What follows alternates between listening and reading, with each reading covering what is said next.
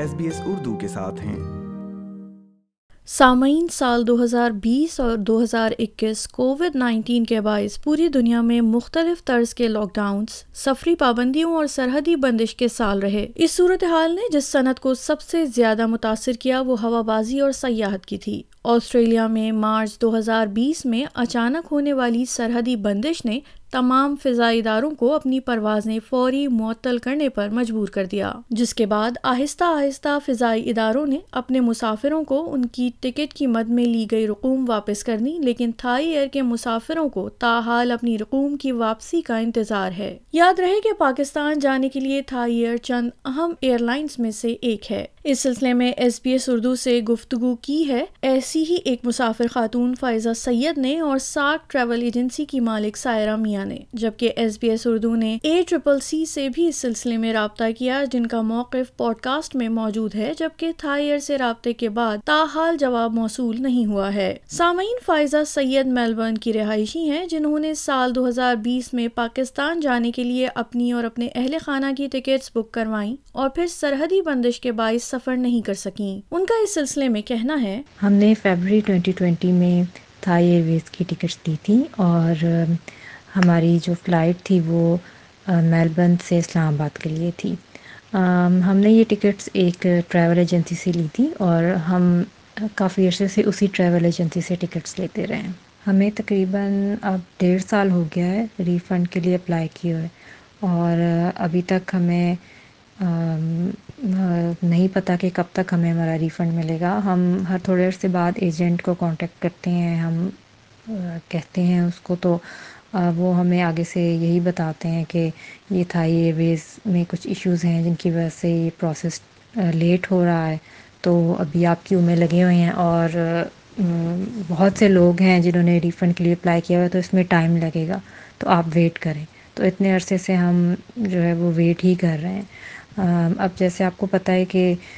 Thai year ویز چلنے بھی لگی ہے آسٹریلیا سے، ہم نے اس بارے میں بھی ایجنٹ سے بات کی کہ آپ ہمیں ٹکٹس لے دیں ریفنڈ کی بجائے، تاکہ ہم ٹکٹ چوز کر کے پاکستان جا سکیں، لیکن انہوں نے ہمیں یہ کہا کہ اب آپ ریفنڈ کے لیے اپلائی کر چکے ہیں، تو اب آپ کو ریفنڈ ہی مل سکتا ہے، اب آپ کو ٹکٹس بھی نہیں مل سکتی۔ جبکہ فائزہ نے یہ بھی بتایا کہ انہوں نے مستقبل قریب میں سفر کا ارادہ نہ ہونے پر رقم واپسی کی درخواست کی۔ جو ہمارا ایجنٹ ہے وہ تو ہمیں یہی کہہ رہا ہے کہ ان کے بھی ہاتھ میں یہ چیز نہیں ہے، اس لیے کہ یہ تھائی ایئر ویز کی طرف سے ہی ہے، تو اگر ان کے ہاتھ میں ہو تو وہ ہمیں ایشو کرتے ہیں، تو یہ جو مسئلہ ہے وہ ایئر لائن کا ہی ہے۔ ہماری فلائٹ جو تھی وہ کینسل ہو گئی تھی کووڈ نائنٹین ریسٹرکشنز کی وجہ سے، اور اس وقت ہمیں یہی لگا تھا کہ شاید کچھ عرصے میں ٹریول کھل جائے گا اور سب کچھ نارمل ہو جائے گا، تو شاید ہم ٹریول کر سکیں، لیکن تین چار مہینے گزر گئے اور فلائٹس تب بھی سٹارٹ نہیں ہوئی، تو پھر ہم نے سپٹمبر ٹوئنٹی ٹوئنٹی میں ریفنڈ کے لیے اپلائی کر دیا۔ جب ہم نے ریفنڈ کے لیے اپلائی کیا تو اس وقت ہمیں ایجنٹ نے تھوڑا سا بتایا کہ جو تھائی ایئر ہے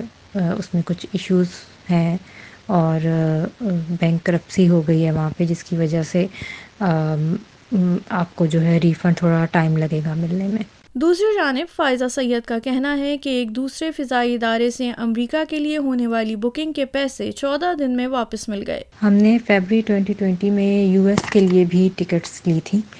اور وہ بھی ہماری پوری فیملی کا ٹرپ تھا، جس میں میرے ہسبینڈ اور میرے دو بچوں کی بھی ٹکٹس تھیں، اور کووڈ نائنٹین کی وجہ سے وہ بھی ہماری فلائٹ کینسل ہو گئی، لیکن ایئر لائن نے ہمیں چودہ دن کے اندر اندر ہمیں ریفنڈ کر دیا تھا اور ہمارے پیسے واپس کر دیے تھے۔ لیکن یہ جو ہم نے تھائی ایئر ویز کے ساتھ ٹکٹس لی تھی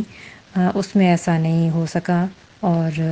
ابھی تک ہم انتظار ہی کر رہے ہیں کہ کب ہمیں ہمارا ریفنڈ ملے گا۔ اس سلسلے میں ساک ٹریولز کی مالک سائرہ میاں کہتی ہیں، کووڈ نائنٹین کی وجہ سے تھائی ایئر ویز کا آپریشن سٹاپ ہوا، جس کی وجہ سے کافی سارے کلائنٹس کی جو ٹکٹس تھیں وہ ریفنڈ کا اپلائی کرنا پڑا، لیکن بہت سے ریفنڈ جو ہیں وہ ابھی تک واپس نہیں ملے۔ ریفنڈ دینے کی بجائے ایئر لائن نے کلائنٹس کو آپشن دے دی کہ آپ اس ٹکٹ کو یوٹیلائز کر سکتے ہیں انٹل دسمبر ٹوئنٹی ٹوئنٹی ٹو، تو بہت سارے کلائنٹس ایسے ہیں جنہوں نے ریفنڈ نہیں لیے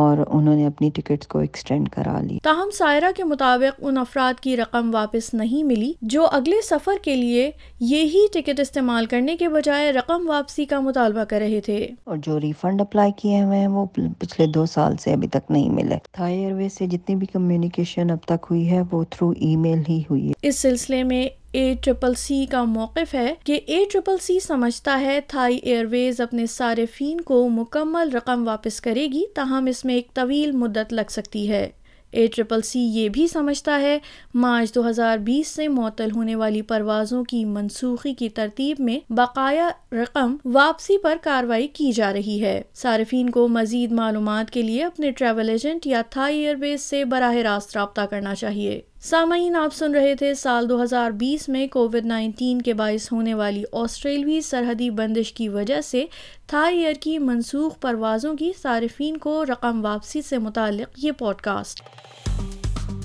لائک کیجیے, شیئر کیجیے, تبصرہ کیجیے. فیس بک پر S B S Urdu follow کیجیے.